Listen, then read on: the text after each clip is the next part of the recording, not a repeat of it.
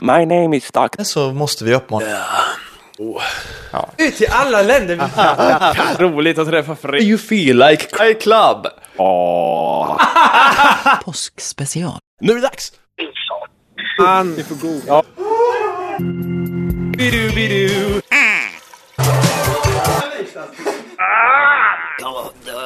Luktar den? Jag känner vi sätter oss i vanliga. Nej, vi var ute på vägen. Det skiter i. Jag älskar ordet guds. Brolän, en teck. Ja. Men det är svårt. Partikamrater. Kom in. En tid, vi kan inte sätta in det. Men vad ska jag få för? Jag lyssnar på.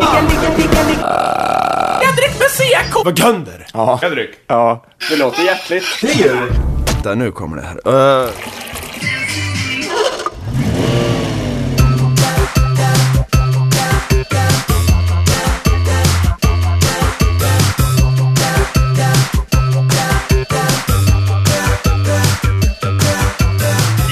Vi bara kör, ja, liksom. Just det, exakt så sa jag innan jag tryckte på räck. Jag trodde att det var att du hade tryckt på räck och ville göra en sån här spontan inledning. Nej. Sånt är ju viktigt, så att säga. Ja, det kan vara viktigt. Skitsamma, det är avsnitt 60 av Superlife Podcast. Just det. Att vi har kommit så här långt alltså, resan pågår, tåget tuffar på. Nummer 60. Ja, det är sjukt. Det är som våran vän Johan sa som var här och, som publik förra veckan. Ja. Att han tyckte vi skulle köra att avsnittet bara skulle vara en minut av alla avsnitten hittills. Så att det liksom, vi kör första minuten ifrån avsnitt 1, sen tar vi avsnitt 2, andra minuten och så vidare. Jag orkar inte. Nej. Klippa det, eller liksom vi skiter i det. Så. Och jag tror att det blir för mycket, man får för mycket sammanhang i den här minuten. Det är bättre om man bara tar en sekund från varje avsnitt. Ja. Så att det blir bara någon slags nonsens. Ska vi göra det då? Om du orkar. Ja, men hur länge ska du vara kvar här efter det avsnittet? Det vet jag inte. Nej, vi kan göra det om du är med. Jag orkar inte sitta själv. Ja, vi ser vad vi kan göra. Vi ser om vi gör det. Ni märker ju om vi har gjort det, för då har vi det som intro i så fall. Ja, men det kan vi göra. Ja, så om vi inte har gjort det, då vart det en annat intro. Ja. Och då är vi slöa. Ja, precis. Det visar sig. Men vilka är vi som sitter här då, som vi alltid säger så ospontant varenda vecka? Ja, jag heter Lord Hammarin. Och idag är jag hertig av Närke. Okej, har du blivit... Vad heter det? Behärtigad. Vad fan heter det? Adlad? Nej. Ja, jag vet inte vad som hände där riktigt. När det kom en jävla snubbe med något svärd på axeln där och sa, jag dubbar dig din jävel. Okay. Nej, jag vet inte. Jag kommer inte på något bättre. Jag är Hammarin. Ja, bra. Jag är Fredrik Meseko då. Krautskäggspryd tv-spelsälskare med en djup fascination för udda skräckfilm. Det är min långa, långa tungvrickande epitet. Var det udda skräckfilm förra veckan också? Det var det. Okej, det var det. Jag har varit det hela mitt liv, men det är ju bara de här senaste 2 veckorna jag har skrivit ner det så. Ja. Du, jag var bara utomhus jacuzzi igår. Ja, det skrev du något om. Ja. Jag trodde du var i havet i någon vak eller något. Nej. Det var alltså en tunna sådär, eller? Ja, precis. En tunna med 40 grader i vattnet och 5+ i luften eller vad fan det nu var igår i Göteborg. Det var väldigt skönt faktiskt. Det säger du? Jag höll på att somna efteråt. Jag var så avslappnad, så det var länge sedan jag var så avslappnad alltså. Så där kan jag rekommendera om ni har möjligheten innan det blir varmt och trevligt ute. Ja, för då kan man ju för fan inte bada. Det duger inte. Nej, men det är roligare om det är iskallt i själva luften och blåser. Och det var så här grå, tråkig himmel och liksom dåligt. Men det var helt underbart. Faktiskt. Jag kan tänka mig att det finns något gäng här som vinterbadar då liksom, har varmt såhär, eller att man liksom har varmt på kroppen och sen kallt huvud som du hade. Du kanske sitter någon annan jävel i Sahara, du vet, i ett iskallt bad. Så det är tvärtom, har varmt huvud, kall kropp. Jag bara tänker att det såhär, jag vet inte vad jag vill komma med det. Men man kan tänka sig att det skulle kunna vara så i alla fall. Ja. En grej bara som jag tyckte kändes lite dummare där, och det var verkligen, jag kände mig väldigt så här vit medelklass i västvärlden när jag gjorde det här. Det var att den här tunnan då som det här vattnet var i liksom, eller det var någon uppblåsbar grej, väldigt tjock så här tunnliknande sak då. Den stod på året om. Den höll temperaturen året om ifall man skulle vilja hoppa i och ta ett bad. Och då stod den generator och pumpade där året runt. Ja, precis. Men det behövs ju knappast på sommaren då, eller vadå? Nej, men den stod på jämt ändå liksom. Det kändes väldigt så här, kan man inte förbereda det en dag innan? om man nu prompt bestämmer sig för att bada. Alltså, är det så viktigt att vara så spontan med utomhus jacuzzi liksom?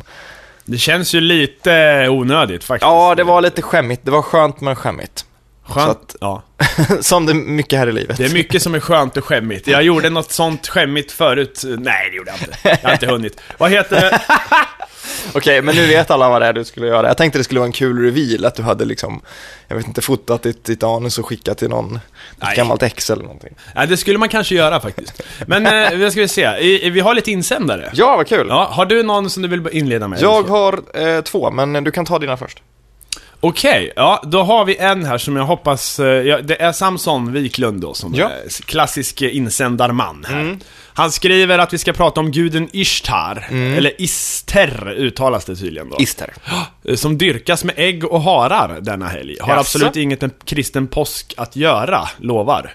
Har du kollat upp det här någonting? Jag läste lite om Ishtar, men hittade tyvärr ingenting om det här med ägg och harar. Men jag gjorde bara en snabb Wikipedia-koll. Okej. Men vad märkligt ändå, om den guden dyrkas med ägg och harar och liksom... Ja, jag vet inte, jag har inte så mycket att säga om det egentligen. Nej. Jag tycker bara påsken känns som en väldigt... Alltså alla våra högtider är ju lite märkliga för att det kommer lite...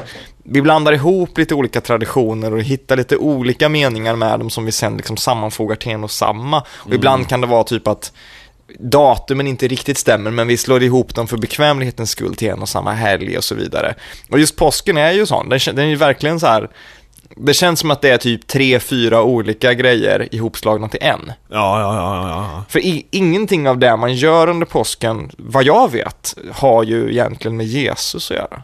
Eller vad skulle det vara? Vad säger du nu? Att du påsken... Ja, men påsken har ju med Jesus uppståndelse. Ja, visst. Han återuppstod idag. Ja, precis. För 2000 år sedan. Kanske, ja. Typ. Och 2000. Jag tror, min teori är ju att han blev fruktansvärt bakis och låg och sov ruset av sig liksom. Och han är död, säger någon. Han är fan Jesus. Nej, han kan inte vara med på brunchen. Han är död alltså. Och då blev det så här, han är död på brunchen. Ja, men då tror man att han liksom är, men du vet, Kristi brunch och det här finns ju bilder och så. Ja, jag vet. Att de tänker att han var liksom, och det har bara blivit så att då trodde folk att han verkligen var död. Och det här med korset var ju självklart att han pissade i kors på krogen i kvällen innan. Har ni hört om Jesus kors? Va? Ja, visst. Vad betyder det? Ja. Och han var duktig på att simma. Han var duktig på att ge så här skön nackmassage och sånt, så folk som trodde de hade stelbenthet och sånt där. De var bara lite så här, han loosened them up så kan det vara så då att anledningen till att Jesus var instängd i en grotta med en sten framför var för att han hade varit skitfull och bråkat med någon på deras gamla krog då. Den här personen nitar honom och säger, du får sova ruset av det, Jesus. Så bara stänger de in honom i den här grottan och sätter liksom en sten för då. Ja, men så kan det väl vara.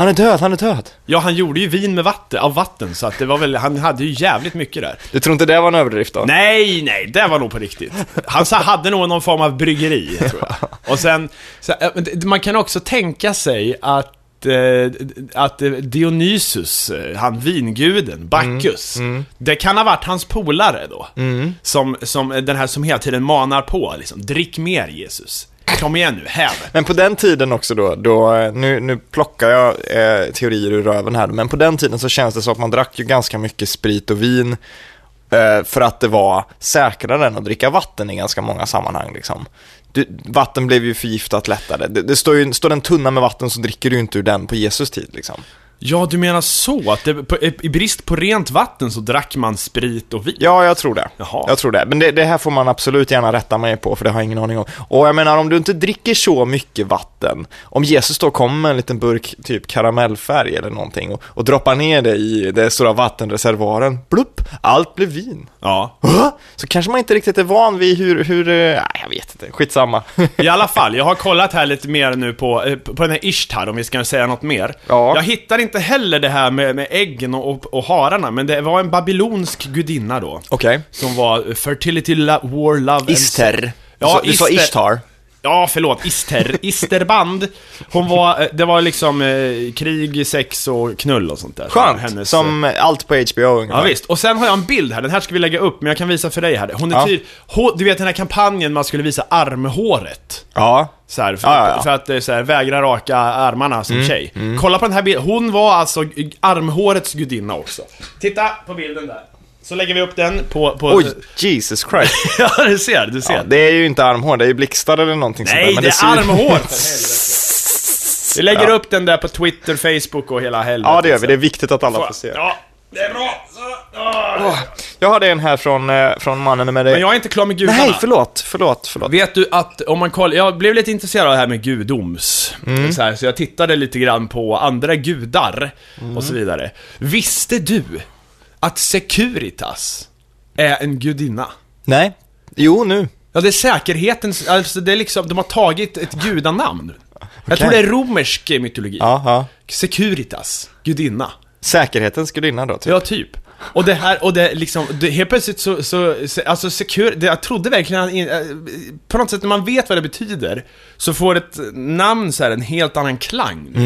Nu kommer det så här, om Securitas kommer, då tänker jag på så här, det kommer Securitas, gudinnan så här. Det blir en helt, man får en helt annan association till det. De kanske skulle ha någon prästhalesman eller kvinna eller någonting som har lite mer gudomlig flärd, som kommer i långa så här vita dräkter och liksom viftar med armarna och det händer saker, det är fyrverkerier på deras så här presskonferenser och sånt. Det borde de kanske ha. Ja, och sen i grekisk mytologi. Ja. Då finns det en gud som heter störningsjoren. Nej, det gör det inte. Men skitsamma. Men de kanske hade en gud för störningsjouren hur som helst. Det tror jag de hade. Ja. Det måste alla ha. Okej, då tar vi nästa. Har vi fler här? Jag har en, kan jag ta den lite snabbt här? Ja. Det är mannen med det briljanta namnet Baloo von Sievers som säger pratar om att Ebbot enligt Nöjesguiden ska vara med i Så mycket bättre. Vi har ju pratat en del om Så mycket bättre, det här med artister som sitter i ring som Human Centipede och lapar varandra i röven bara. Ja. Det är väl ungefär så jag tycker programmet är då. Just Ebbot, jag vet inte. Jag har ingen relation till Ebbot, mer än att jag tycker att han känns lite jobbig. Har du stött på Ebbot många gånger? Nej, jag har aldrig gjort det. Jag har träffat Ebbot flertalet gånger på såna här, jag har hängt med på såna här studio, de här stora studiorna i stan där vignettmannen Robin jobbar ju på en av dem. Ja. Så att han då så är det ju sån här fest i studion grejer liksom. Svenska Grammofonstudion som ligger vid Almedalen har ju sånt ibland. Okay. Då täcker de över alla, så då har de gjort så de hängnar in alla prylarna liksom, instrumenten och så, men någon form av hönsnät, och sen har de en fest i studion. Och där har jag träffat Ebbot. Och sen har jag också sett han på krogen när han muckade gräl med någon. Han är ju liksom, han är ju en suput. Ja. Han är ju väldigt så här, har ju en otrolig så här, han kommer in i rummet, vet. Så man blir lite rädd. Det är nästan som han kommer in och är den här Beowulf, eller inte Beowulf utan vad heter han, den här björnstackmannen i sagan om fjanten, vad heter Aragorn. Hobbit. Nej, Hobbit, björngubben där. Ja, det vet jag inte. Eller han, den här Hagbard, eller han är som en vik, han kommer hövdinga viking, stinker lite öl och sprit och sånt där. Och sen pratar han så här, en decimeter från ansiktet på folk. Åh gud, nej. Alltså för fan, och en gång så då han liksom gick och bara pustade så här och frustade och skulle spöa någon på krogen en gång. Och då så här, ögnade han mig och sa någonting så här om mitt, han tyckte jag så konstig ut eller någonting, och sen blev han lite muckig så här. Och vad fan var det hans, jag sa något så här, något idiotiskt. Han jag vet inte fan vad han frågade. Jag tror han sa något så här, vart är du på vart är du på väg någonstans då? Och då sa jag så här, det vet jag inte, jag är vilsen. Ja, det är vi alla. Eller jag sa något sånt där. Och bara, det är vi alla. Vi är alla vilsna. Och så vrålande, ja vi är alla vilsna. Och så gick han och tog mera. Så att det var liksom, jag dodgade där. Jag kunde ha fått en bottsmocka där. Han känns som en sån man som kommer och liksom tar tag i axeln på en och kniper till liksom. Hejsan! En sån där knipaxel. Ja, jag tycker inte om det överhuvudtaget. Nej, jag tycker han känns väldigt, väldigt läskig. Men jag tror att han är ju duktig. Han kan nog göra bra grejer i det här programmet, säkert. Säkert, men min bild av Ebbot, förutom att han känns väldigt läskig och opålitlig eller otillräknelig, är att det känns som en person som brottas väldigt mycket med att han måste bete sig på ett annat sätt än vad han egentligen kanske är. Ja, du menar så.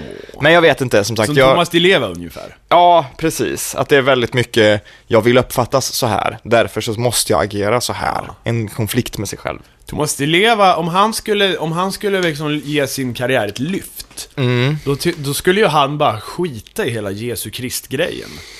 Och så här, börja klä sig i jeans och bara, nej men nu skiter vi i det här. Och sen gå tillbaka till det här lite 80-taliga David Bowie-aktiga som han gjorde först. Har du hört om tidigare Di Leva-grejer? Jag har hört något av det absolut första. En låt som heter Single Man. Ja. Felstavat också så att det blir som på svenska singel.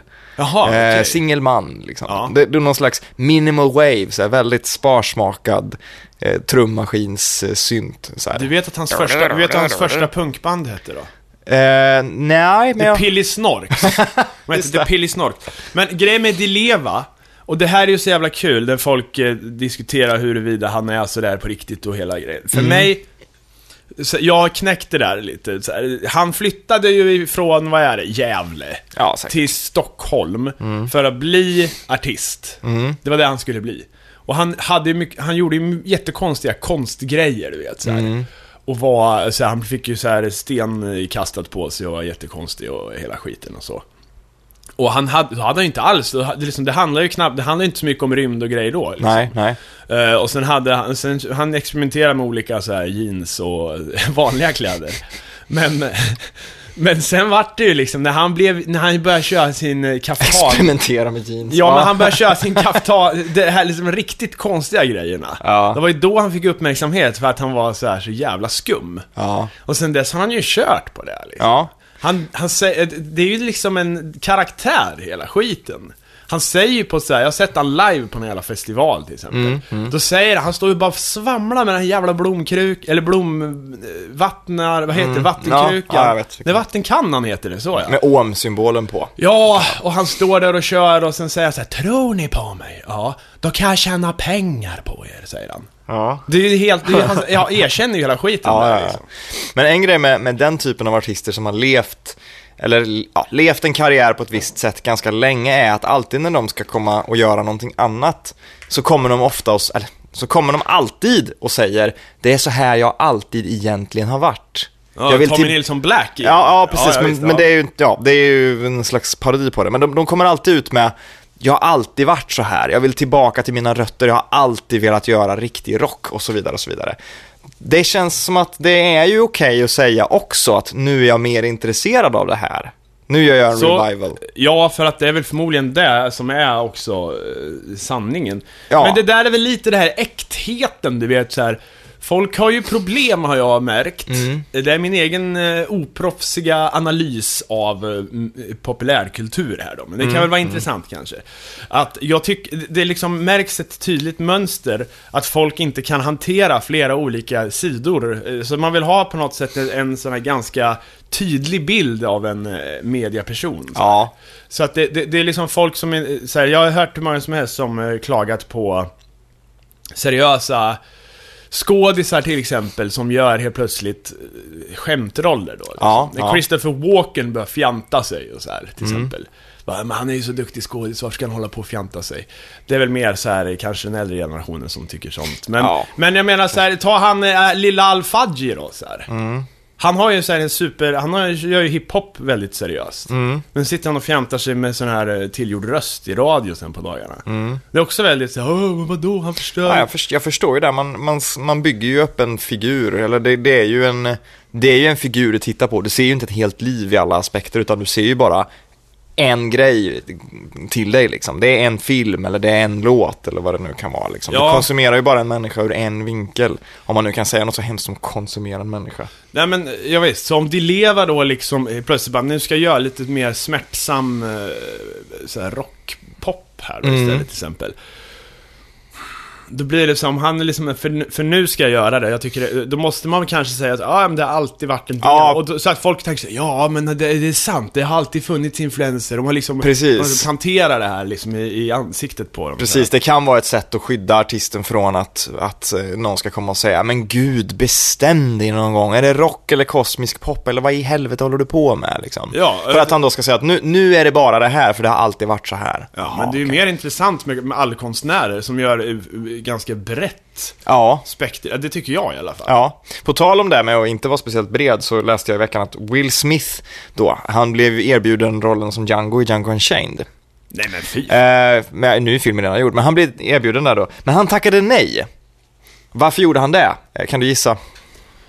Ja, det har väl att göra säkert med scientologikyrkan. Nej, det har det inte. Det, nej, okay. Det har att göra med, citat då. Django wasn't the lead, so I was like, I need to be the lead. The other character was the lead. I was like, no Quentin, please, I need to kill the bad guy. Ja. Så han tackade alltså nej till vad som antagligen var ett fantastiskt manus av en fantastisk regissör.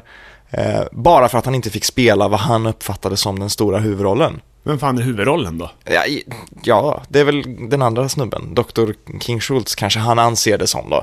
Jag vet inte, men det känns som en otroligt instängd jävla människa om han tycker att alla roller han ska ta måste vara huvudroller. Och dessutom segra över skurken. Ja, det känns ju jävligt skitnödigt faktiskt. Verkligen, hur kan man tacka nej till den rollen i den filmen med motivationen, men jag ska döda, jag vill och så vidare. Nej, då är det ju bättre. Ta Leonardo då som spelade The Bad Guy. Ja. Han har ju alltid varit den här snälla hjälten tidigare. Ja. Men jag gillar hans väg in i mörkret så här. Du började liksom med Titanic och lite sån här, du vet, the good guy, Romeo och sånt. Men sen har han ju liksom gått fullt hela vägen där liksom, att han, liksom mellanlandet där i Blood Diamonds och till exempel, vad har vi mer? Den här, när han är den här agent, han är liksom, vad heter det, Departed där. Ja, just det. Men han spelar ofta så här, han är hjälte, men han är självisk liksom. Han är motvilligt inkastad. Det är samma sak. Han är ju liksom en skurk egentligen i den här Inception också, fan. Ja, men lite så ja. Det är ju väldigt väldigt grova vad ska man säga, väldigt grova intrång på det privata. Men han har liksom sin egen agenda sen, nej men jag måste få pengar eller jag måste göra det här. Och sen nu han är ju 100% skurk i Django där. Ja, precis. Han gör sig jävligt bra som det också. Absolut. Men både han och Christian Bale tycker jag känns ganska lika i ungefär vilken typ av roller de tar. Och det känns som att de resonerar ungefär likadant också.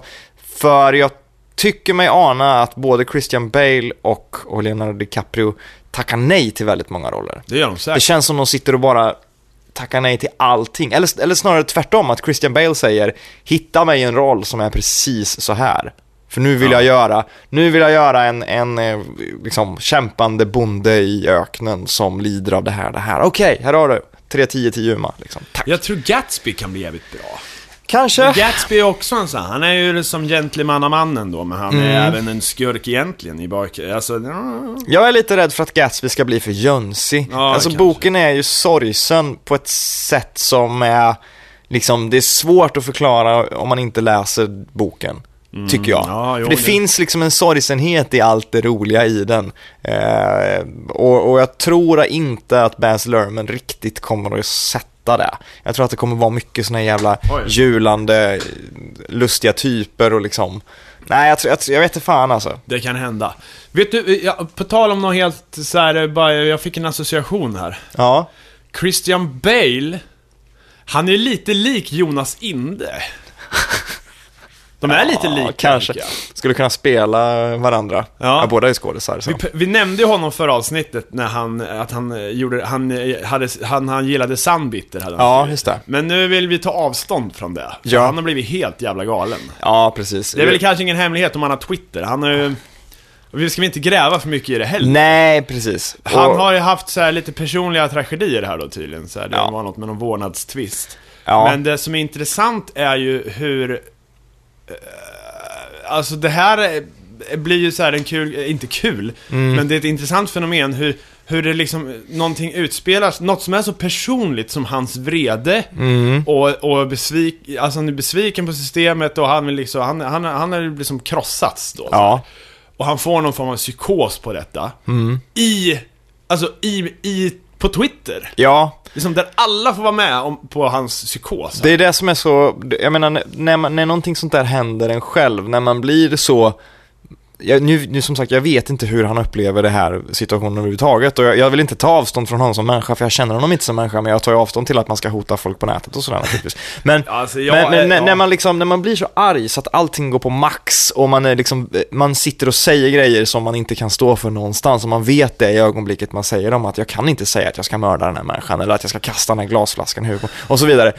När man gör det så finns det ju fortfarande skyddsnätet att okej, det här är borta liksom. Det är bara de närmsta som får uppleva det här, och jag får be om ursäkt till dem eller vad det nu blir. Ja. Men sen så är det faktiskt bara att jag har blivit väldigt, väldigt arg. Det räcker med att man slår handen i väggen några gånger, och sen så efter lite ursäkter och sådär så är det över, och sen så får man jobba med varför uppkom situationen. Men om du gör det på Twitter under en hel dag liksom, en hel dag, du kan det bara fortsätter. Ja, du kan aldrig, du kan liksom inte. Det är så många tentakler som måste kapas av. Det är så mycket som måste göras, och det går liksom inte rädda. Speciellt inte om man är en offentlig person, för då allting screenshotas och sparas och läggs undan någonstans liksom, så att det kommer komma tillbaka och bita sig i röven.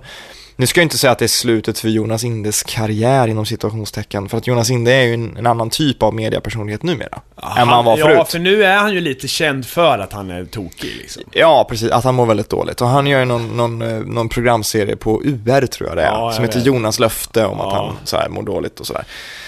Så att, men frågan är ju då, det här satt jag tänkte på faktiskt i veckan nu då, när det här började ske, om det finns, alltså för han ska ju inte uttrycka sig i det här tillfället, tycker jag då, på Twitter på det här sättet. Och min bror exempelvis, han är ju autistisk, och han har ju internet och använder det precis som alla andra. Han kommunicerar inte på samma sätt, men han använder ju internet på samma sätt som vi gör. Letar upp grejer och kollar på det och sådär. Och jag sitter och tänker, man ska ju aldrig tysta någon, eller man ska aldrig begränsa någons möjlighet att uttrycka sig, för det är för jävligt liksom. Men det kanske kan finnas en nytta i att vissas upplevelse med omvärlden i form av internet och kommunikation är annorlunda än andras. Typ min brorsas internet exempelvis. Han skulle ju må bättre av att bara ha tillgång till de bitarna som han behöver. Ja, han ska inte behöva söka på Dragon Ball gubbar liksom, för att han tycker att Dragon Ball är fantastiskt häftigt, och så ska han hitta någon slags hentai-porr liksom. För han fattar inte sammanhanget. Han fattar inte varför är den karaktären i det rummet och blir påsatt av en hund liksom. Han fattar inte. Såna grejer. Han förstår liksom inte vad det är för någonting. Okay. Han tror att allt han ser är sånt som någon har skapat att det är riktigt då liksom. Och det där är också, men det där kan man ju tänka sig då, alltså det har jag sagt förut att internet borde ju så här, sorteras. Ja. Inte censureras utan sorteras. Ja. Så att du går in på YouTube och sen kan du få alla originalklipp. Exakt, en kanal liksom. YouTube Prime. Sen har vi den här jävla remixen någon annanstans så här. Ja, men i alla fall jag ett sidospår till här på. Jag tyckte de var lite lika, som sagt, i alla fall. Ja. Jag vet inte varför. Kanske är det för att han också har kukat ur några gånger, Christian Bale så. Ja. Men de har lite samma appearance ändå så. De har lite, och det finns en aura av personligt mörker, men i alla fall. Ja. Mm. Jag såg en så jävla rolig bild här. Det var ju så här att Christopher Walken, han såg exakt ut som, vad heter hon? Vad heter hon? Jag vet inte. Nej, men hon är här som ska vara så jävla snygg. Vad fan heter hon? Hon heter... Du måste hjälpa mig här. Alltså, jag vet inte, du får ge mig några... Ja, men hon är ju med i den här... Vi tar kaffepaus. Ja. Scarlett Johansson! Scarlett Johansson. Eller Johansson eller Johansen, jag vet, eller. Johansson. Hon var i alla fall jävligt lik, eller Christopher Walken. Jag såg en bild där Christopher Walken ser exakt ut som henne när han var ung. Okej.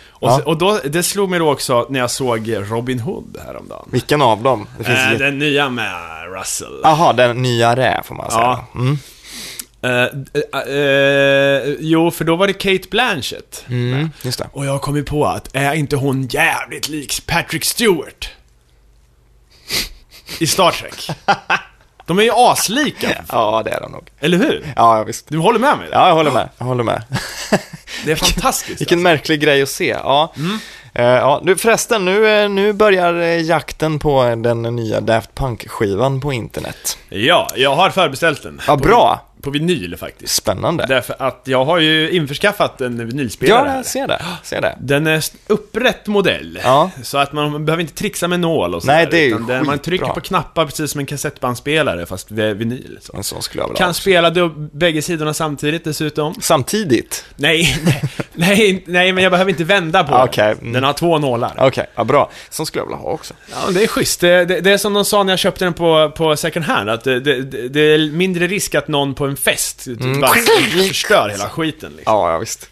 Men på fest, alltså man vill ju gärna spela de bra skivorna, men det är lite risky då. För att rätt för det så kommer någon och dunkar till den där och så får man en reva över sin noj vinyl liksom, som man har köpt för 400 spänn och så. Ja, det kommer inte ske med den här lilla. Nej, absolut inte. Det är fantastiskt. Men den nya Daft Punk-skivan heter Random Access Memories i alla fall. Kommer den 21 maj.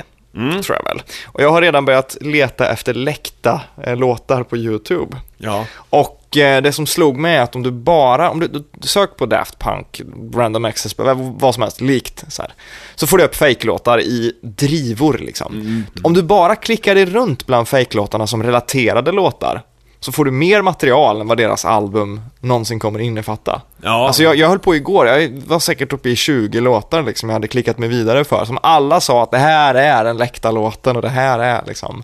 Och tänk om någon av dem faktiskt är det. Ja, någon kan ju säkert vara. De skulle ju faktiskt kunna vara smarta och läcka själva. Ja. Någon låt. Det där är ju intressant. Det här är ju hypen igen. Det är ju han, den här professorn, vad fan heter han då? Han skrev en bok. Nextopia heter den. Okej. Jag måste kolla vad han hette. Det är han, den här professorn som har målade naglar och grejer. Vet du vem det är? Svart hår. Ja, precis. Han har skägg och... Mikael Dahlén heter han. Okay. Just det. Han skrev en bok för några år sedan som heter Nextopia. Okay. Och den går ut på förväntningssamhället, kan man väl säga. Ja, det känns ju som att vi lever i. Ja, så att han liksom hade räknat ut att en produkt är som mest värd så här, dagen innan den släpps i princip. Då värderar folk den som högst så här. Jag kan tänka mig att betala det här priset för det. Jag kan tänka mig att betala så och så mycket. Ja, visst. Och då kan man se då så här hur i förhandsbokningar så här, till exempel när Radiohead, när han släppte boken, och hade Radiohead just släppt sin skiva, man fick välja själv vad man skulle betala för det. Och det var verkligen dagen innan, då var den som högst värderad liksom. Ja. Sen sjönk den när den kommit ut så. Väldigt intressant. Ja, och just det här att liksom, vad kommer härnäst så här? Vi väntar hela tiden på det här fantastiska. Ja. Och hype-världen och liksom, ja, det är väldigt intressant i alla fall. Men då borde ju det här någonstans kännas som att om förväntan ökar värdet och det är som högst dagen innan någonting släpps, så borde det ju finnas i processerna att man såklart måste släppa saker oftare, men med en visst glapp liksom. Vad är det optimala? Ja. Vad är den optimala väntperioden så här? En film, den kanske man inte ska vänta på i 5 år. Den kanske man måste vänta på max i 2 år för att det ska bli mest effekt liksom precis innan. Ja, du måste ju rygga tillbaka till slut. Jag menar så här, Chinese Democracy. Ja, just det. 12 eller 15 år eller vad det nu är. Guns N' Roses, det är liksom inte ens, då har det ju svalnat. Ja, precis. Folk har glömt bort att den kommer finnas. Men då är frågan med Daft Punk-skivan då. Du är peppad, antar jag, för du har beställt den på vinyl. Ja. Men så här, jag har ju kanske inte jättehöga förväntningar egentligen. Så. Nej. För jag tyckte inte deras, den här Human After All-skivan var så jävla bra. Det var ju Discovery-skivan bättre. Ja, Discovery är skitbra. Oj, nu är det någon som har en liten penis här utanför ditt fönster. Ja, det är en motorcyklist. Ja. Ja. Nej, men Discovery är jättebra. Och Human After All, jag tyckte verkligen inte att de var bra när den läckte ju först också, väldigt långt innan. Alltså. Och den naturligtvis laddade jag ner. Det kan ni väl inte kanske ta mig för nu, men det var en gång i tiden då. Jag fick den kopierad av någon, säger vi, så att det inte är jag som är brottsling. Nej. Ja, den läckte i alla fall och folk var väldigt missnöjda. Och det var så här, men det här är fake, det här är inte albumet. Det är bara någon som har loopat saker från albumet och sådär. Ja. Men det visade sig vara albumet. Och jag tycker att den kom dock till sin fulla rätt när man hörde vad de gjorde med låtarna sen. För det var ju inte poplåtar per se, utan det var ju mer verktyg för att bygga ett bra liveset. Ja, jo, det där, jag såg dem ju faktiskt. Ja. Jag såg ju den turnén. Där. Ja.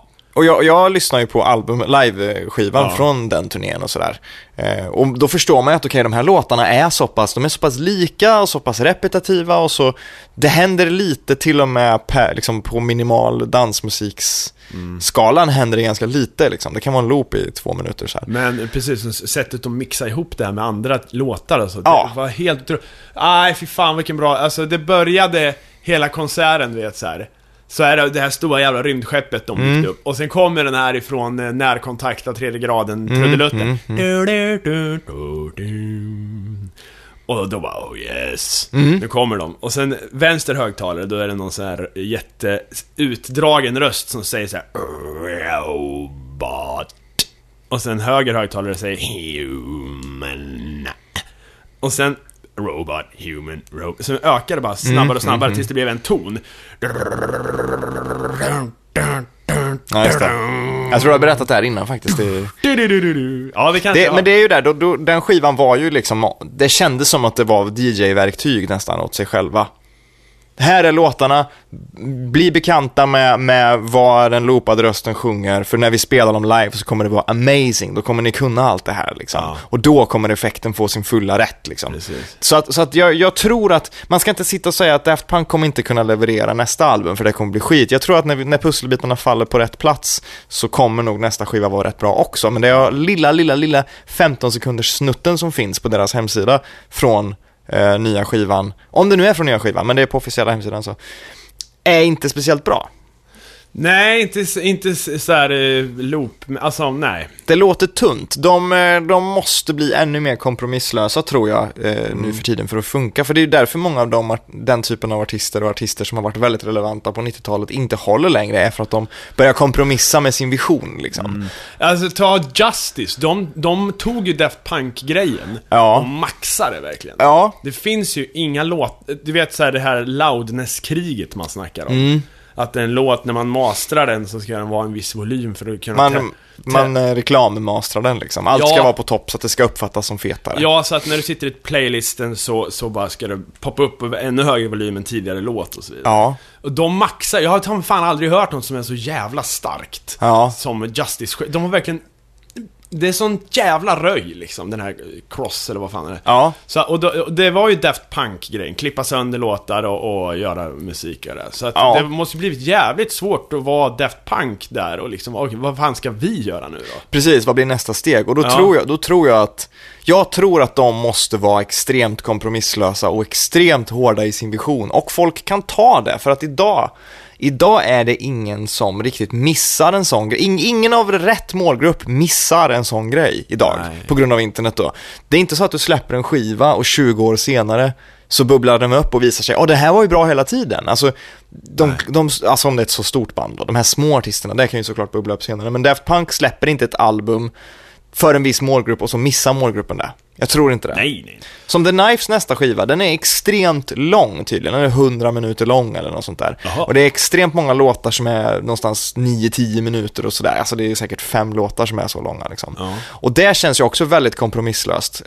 Och på YouTube finns det faktiskt en läckt sammanklippning av alla låtarna. Så här 6 minuter ihopklippning av låtarna från hela skivan då. Man hör att det är sång på och det är grejer, så att det antagligen är rätt då.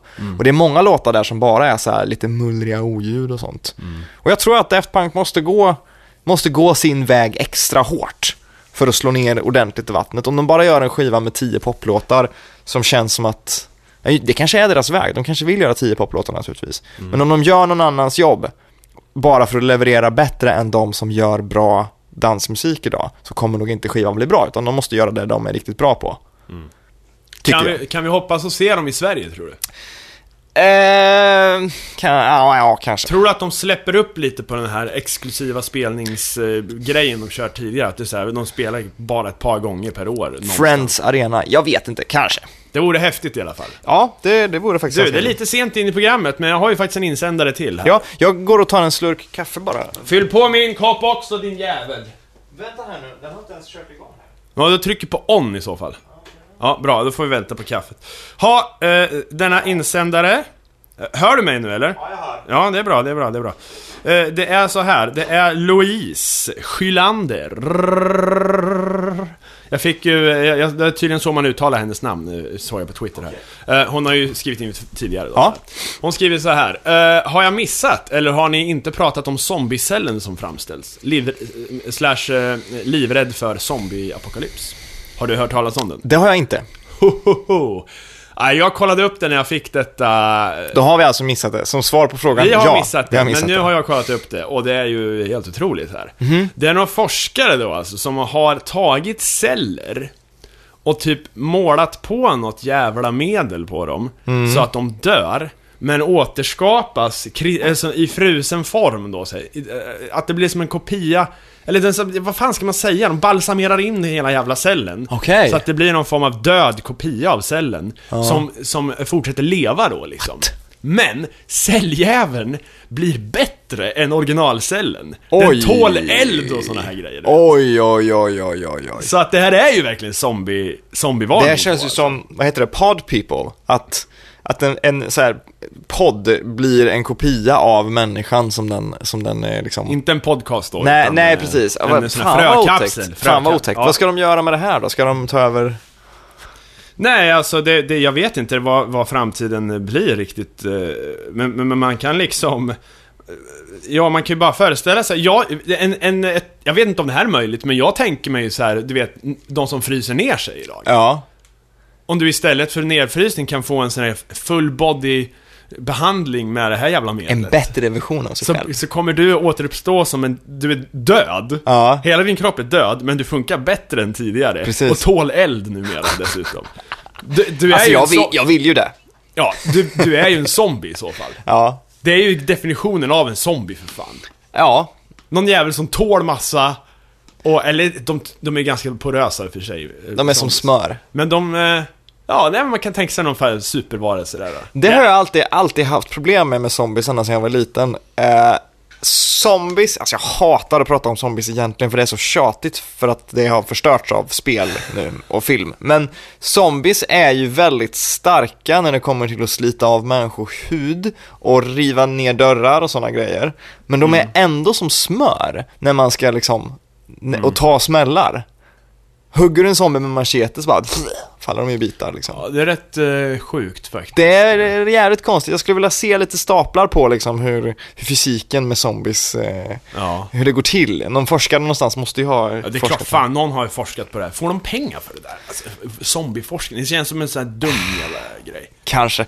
Du, på tal om dum forskning, så har jag gjort, vad ska man säga, den researchen som många försökt göra i alla år. Jag har med hjälp av en annan artikel så har jag plockat fram vad Sex and the City Carries lägenhet kostar.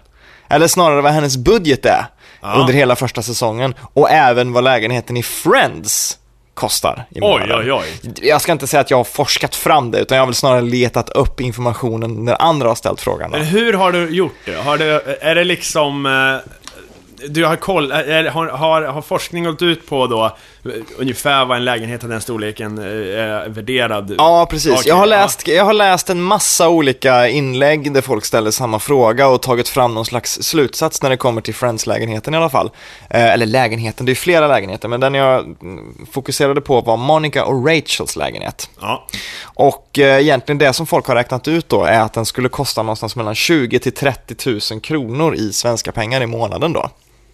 Oj. 20 till 30 000 kronor i månaden. I månaden? Ja, precis.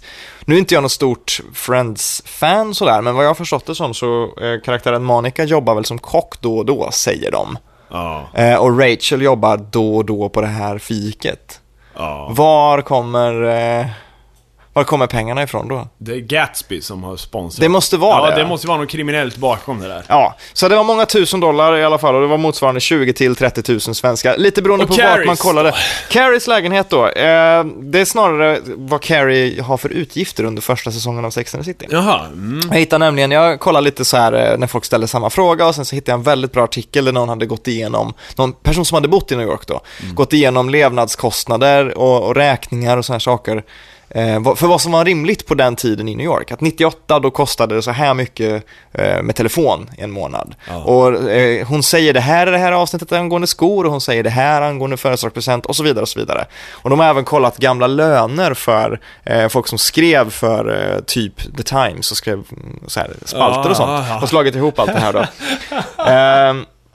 Och då visade det sig att efter första säsongen, bara under första säsongens utgifter, så ligger hon $6,500 back. Hon går back hela tiden, hon går back i varenda avsnitt då.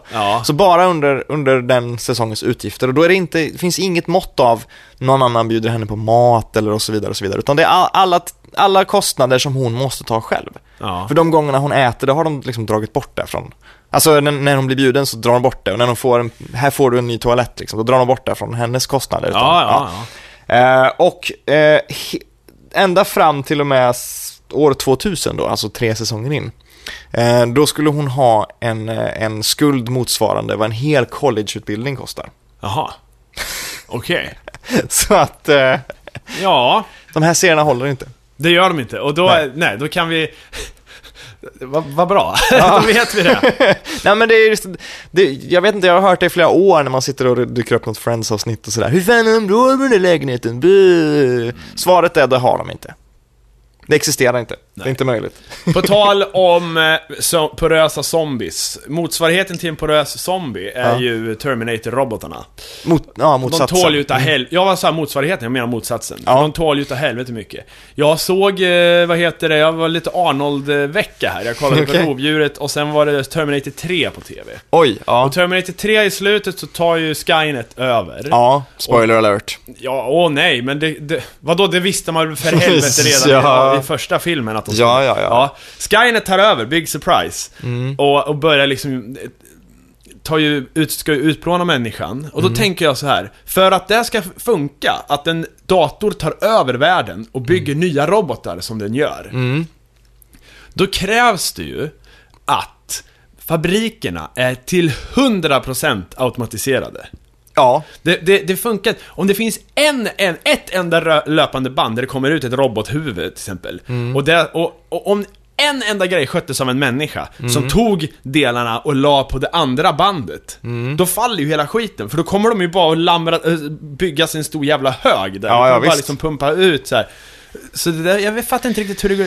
Är det så att man ska tolka det? Att allting är verkligen... Det måste ju finnas system i de här fabrikerna för att förhindra just de här oförutsedda händelserna. Om det skulle regna in någon dag genom en dörr och det blir blött någonstans där det inte får bli blött och någonting ramlar på det här liksom. Du måste ju, roboten eller datorn måste ju ha tänkt ut system för att täcka för såna här händelser. Ja, för det har inte byggts när Skynet tar över, så finns det inte de här humanoida robotarna. Nej, precis. Och då måste ju även elförsörjningen och råvarorna till fabriken måste ju också skötas av robotar. Så liksom, materialet som kommer in till fabriken måste ju levereras av någon jävla robotlastbil då, som även bryter det i gruvan och så vidare och så vidare. Det är liksom inte rimligt att allting är automatiserat. Sen får man inte glömma liksom att det finns ju väldigt mycket man lär sig i industrier där man har ju iterationer liksom, process, man blir bättre och bättre på vissa saker, speciellt underhåll med smörjning och sådana grejer. Alltså att det är erfarenhet som gör att du lär dig att okej, vi måste byta metod här. Vi måste göra det här bättre och bättre och bättre. Och om Skynet har sin färdiga modell för det redan innan liksom. Det måste ju komma någonstans ifrån. De måste ju eller har Skynet gjort massa simulationer kanske i sig? Skynet kan väl säkert räkna ut det där, eller bygga fram en idé sådär. Men just utförandet, det är skeptiskt. Men tänk då också, och det här blir väl en sån här Star Trek-frågeställning som de använder när de stöter på en dator för att få datorn att brinna upp. Men om Skynet ska ta över hela jorden och med maskiner, mänskligheten ska bort och maskinerna ska vara där, då måste ju Skynet antingen uppfinna evighetsmaskinen för att resurserna ska liksom gå plus minus noll hela tiden. Varför är det? Ja, för annars så tar det ju slut på alla resurser som existerar på jorden. Och då har ju Skynet i sådana fall kommit på ett system som slutar med resursernas slut och planetens undergång. Eller hur? Kanske, ja. För att om du gör någonting som kräver 10 resurser och ger 8 mätta liksom tillbaka. Du förlorar hela tiden lite i form av någon form av resurs eller värme eller vad det nu blir liksom. Du har ingen evighetsmaskin. Det måste ju Skynet se att okej, till slut kommer alla resurser på jorden vara slut.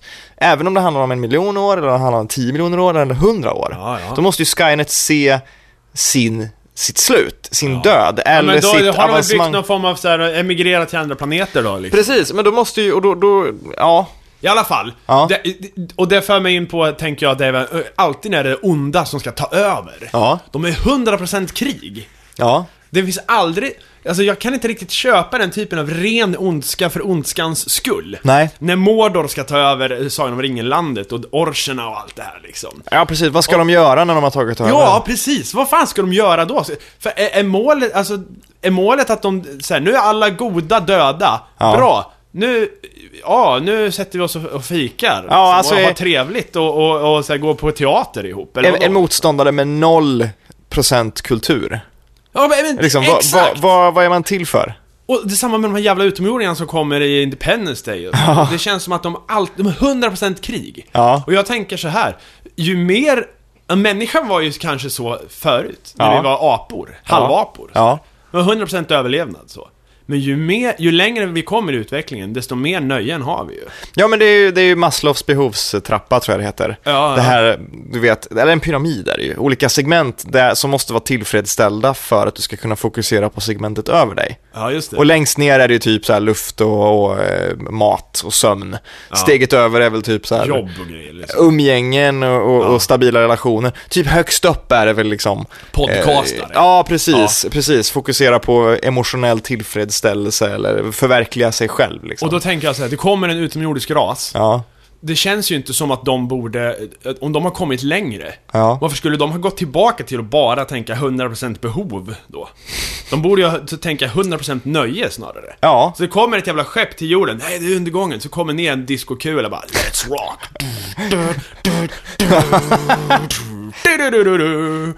De har det bästa DJ-sättet vi hört någonsin liksom. Ja, precis. Det är Daft Punk liksom. Det är de här kanske i den Daft Punk-filmen som gjordes till Discovery-skivan.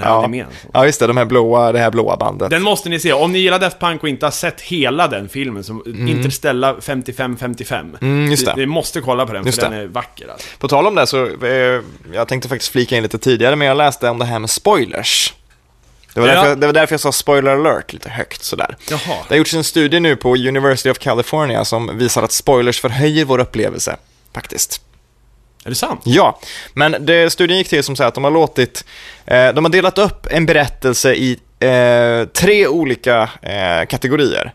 Berättelser som har blivit spoilade i förväg, oftast med alltså det här är i bokform då, oftast med ett förord eller någonting sånt där, eller berättelser som spoilas mitt i, att någon lägger in ett extra, liksom en extra sida där det står och härnäst kommer det här att hända liksom.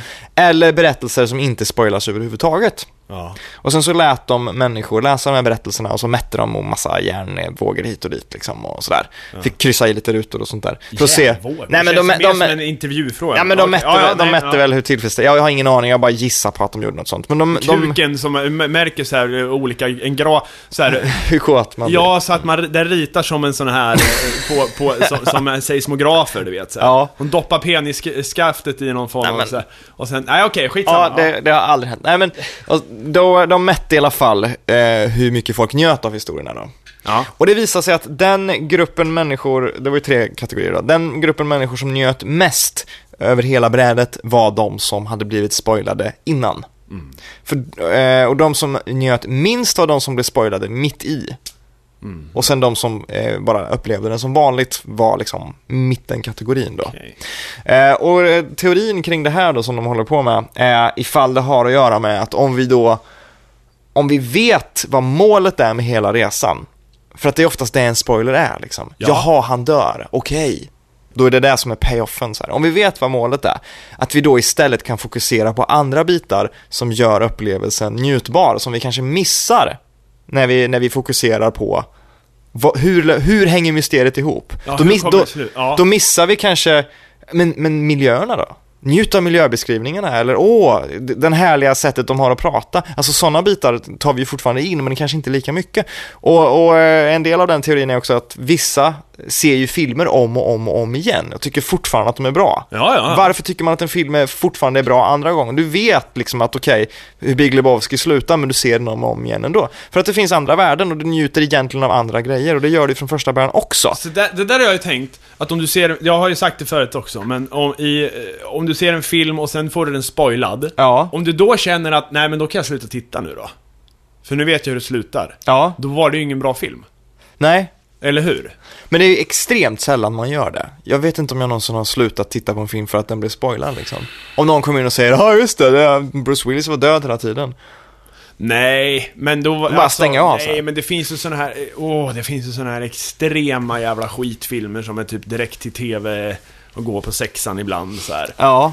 De är väl så här, då kan man ju tycka så här, men okej, jag vill bara veta hur det slutar så här.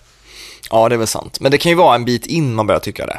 Ja. Det är ju inte direkt den börjar liksom så här. Hopp, vem man mördar honom nu då? Så spolar man liksom. Nej. Men okej, nu lite så här hänt i världen här. Hänt i världen. Nu har ju Nordkorea brutit den här, de är ju i krig nu med Sydkorea. Okej. Har du missat det? Nej, ja, det har jag missat. Nej, det var ju igår natt tror jag. Eller när fan det var. De har inte gjort någonting fysiskt. Nej. Men de har sagt att nu är vapenvilan över, så nu jävlar liksom. Så det kommer vara jobbigare att gå till jobbet på måndag till den här Joint Security Area eller vad den heter. Du vet, just det. Den där jävla baracken där. Ja. Men är inte så här Oppa Gangnam Style, han är från Sydkorea va? Ja, det är Sydkorea. För jag har alltid tänkt att jag har ju fått en annan bild av Sydkorea är ju ett väldigt civiliserat land, eller hur? Ja, det är det. Det är väl typ som Japan mini liksom. Ja, det är väl ungefär så jag har förstått också, att det är bara ett vanligt land liksom. Ja, och så kapitalistiskt. Fan, vad jobbigt att ha Nordkorea som granne och de är ute efter dig. Du har på något sätt det funkar där du liksom ditt samhälle. Ja. Men Nordkorea. Ja. Nej, ja, men det är jävla mardröm. De är ju, nord och syd är ju verkligen motsatser, känns det som. Jo. Känns det som. Jag vill inte på något sätt göra UDs jobb här, för jag kan ingenting om det här egentligen. Nej, jag är också för dålig på det, men det känns ju som alltså, men vad är grejen? De har ju polare i Kina va, Nordkorea. Ja, det antar jag. Så att det blir lite så här, du kan inte hoppa på dem heller liksom. USA kan inte gå in och bara slakta där, för att då kommer Kina, och det är väl lite känsligt så där. Men om de, alltså vem vet, om de kanske plockar fram kärnvapnen nu? Ja, men det är lite där vi snackade om för länge sedan, första gången de pratade kärnvapen, eller första gången vi pratade om deras kärnvapen i alla fall, att bara för att man har kärnvapen så betyder det inte att man har kapaciteten att skjuta dem. Nej, det är ju liksom, kan väl lobba i alla fall, ja, Sydkorea. Precis. Ja, men det är så här katapult i så fall. Ja, exakt. Nej, men det är lite det jag tänker, att bara för att det finns en raket där, och plus att kärnvapen är ju, vad jag har förstått det som, ett visst mått färskvara. Du monterar ju inte ihop en fungerande atombomb på 60-talet och sen låter den stå liksom. Är det inte så? Nej, det tror jag inte. Man snackar om det här att det finns i och så många kärnvapen i världen. Ja, men jag tror att det är att man kan skruva ihop ett och skicka iväg. Aha, okej. Att delarna finns där liksom. Skynet. Ja, man behöver inte oroa sig för att det är Skynet som tar över i Nordkorea då, för de har väl fan inget. Men alltså det är otäckt ändå att de är igång. Vi får se hur det här utvecklar sig, men det kan ju bli världskris här då. Ja, det kan det ju bli. Kommer du ihåg min stora konspirationsteori här i förra veckan eller vad, om den här dataanimerade mannen? Ja, just. Ja. Ja, jag kollar på den videon också. Jag tycker inte han ser datoranimerad. Nej, jag har faktiskt inte tagit reda på om han är datoranimerad eller inte, men den här mässan har ju varit. Och det visar sig att det är ju fake. Hans företag finns inte. Nej. Han finns inte, och spelet de gör är Metal Gear Solid 5. Ja, det var så. Ja, det var så. Så att The Phantom Pain heter egentligen, eller är egentligen, Metal Gear Solid 5 då. Okej. Och till historien hör jag att det finns ett annat spel som heter Metal Gear Ground Zeroes, som också är Metal Gear Solid 5 då. Så att det är två som är två stycken som tillsammans bildar en helhet, har de sagt. Och jag vet inte om det betyder att det är samma spel eller om det är två spel som tillhör varandra på något sätt då. Okej, det är ingenting om att han var datoranimerad. Nej, inte vad jag har sett i alla fall, men det kanske går att ta reda på när det här sänds då på nätet. Men jag gillar ändå den marknadsföringsgrejen, att man liksom har en del i det som är det vanliga utåt. Här är vårt företag, här presenterar vi en produkt, det här kommer ni bli peppade på liksom. Och sen så har man en annan del i det som är någon slags hemlig viral marknadsföring, skuggfigurer som springer omkring och säger saker som inte stämmer del. Ja. Och när folk löser hela pusslet och passar in det i det första som presenterades, så blir det liksom en helhet. Ja. För att det de visade upp på mässan var ju så här: de här två spelen är egentligen en. Pang, här har ni en trailer med lite mer material som passar in i där ni redan har sett. Liksom. Ja. Oh, så förstår man övergångspunkterna. Och så att jag är mycket imponerad. Dessutom fick vi ju utpekat på Twitter för oss då att Joakim är ett anagram för Kojima. Ja. Det var ju Hideo Kojima heter ju han som har gjort Metal Gear då, det var ju genialiskt. Vi måste avsluta, men jag vill avsluta med en liten uppmaning. Jaha. Det har ju kommit en ny form av meme. Ja. Du vet, Harlem Shake börjar bli uttjatat. Ja. Nu ska du göra Hadouken. Vet vad det är? Jag vet vad det är. Det är en Street Fighter-grej. Ja, visst. Och sättet de gör det här på, det går ut på att du är en grupp människor. Mm. Någon ställer sig och slår i marken på bild eller liknande. Ja. Och resten hoppar typ, och sen tar man en bild. Aha. Så att det ser ut som att liksom någon har liksom... Så folk är suddiga och en i mitten är liksom... Yes. Och det, på något sätt så anime-fan och så vidare. Jag kan inte låta bli, och jag gillar det. Ja, men jag gillar de där uttrycken också. Jag kollar inte så mycket på anime längre, men jag gillar verkligen de grejerna så här. Så gör lite Hadoukens och publicera på vår Twitter och Facebook och så vidare. Gör det. Gör det, om ni vill. Men då ses vi väl i nästa vecka. Det gör vi. Farväl. Kiss och bajs och puss. Ja.